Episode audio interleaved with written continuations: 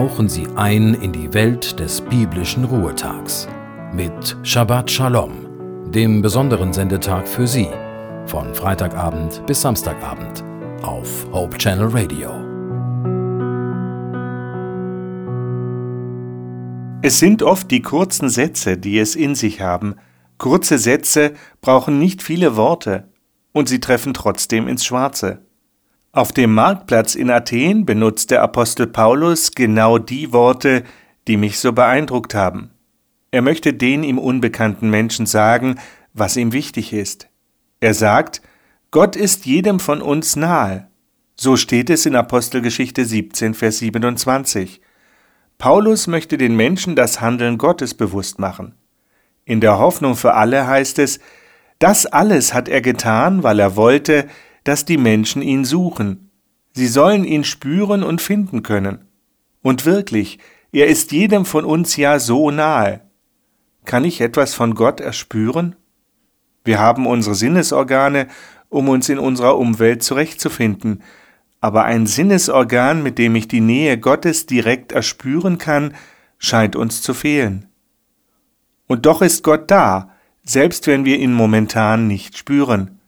Es ist wahr, was Paulus sagt, und wirklich, er ist jedem von uns ja so nahe. Obwohl wir uns selbst von Gott getrennt haben, geht er uns nach. In Jesus wurde Gott selbst zum Mensch. Er blieb nicht fern von uns Menschen, er möchte Anteil nehmen an unserem Leben und für uns da sein. Oft fühlen wir uns Gott besonders nahe, wenn wir in der Bibel lesen. Dort können wir mehr erfahren von Gottes Liebe und seinem Umgang mit uns.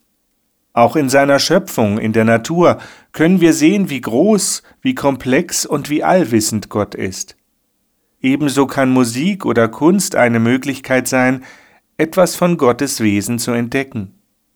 Genauso wie wir manchmal in der Begegnung mit anderen Menschen auch näher zu Gott kommen. Wenn wir uns mit anderen treffen, um mehr von Gott zu erfahren, fühlen wir uns mit ihm verbunden.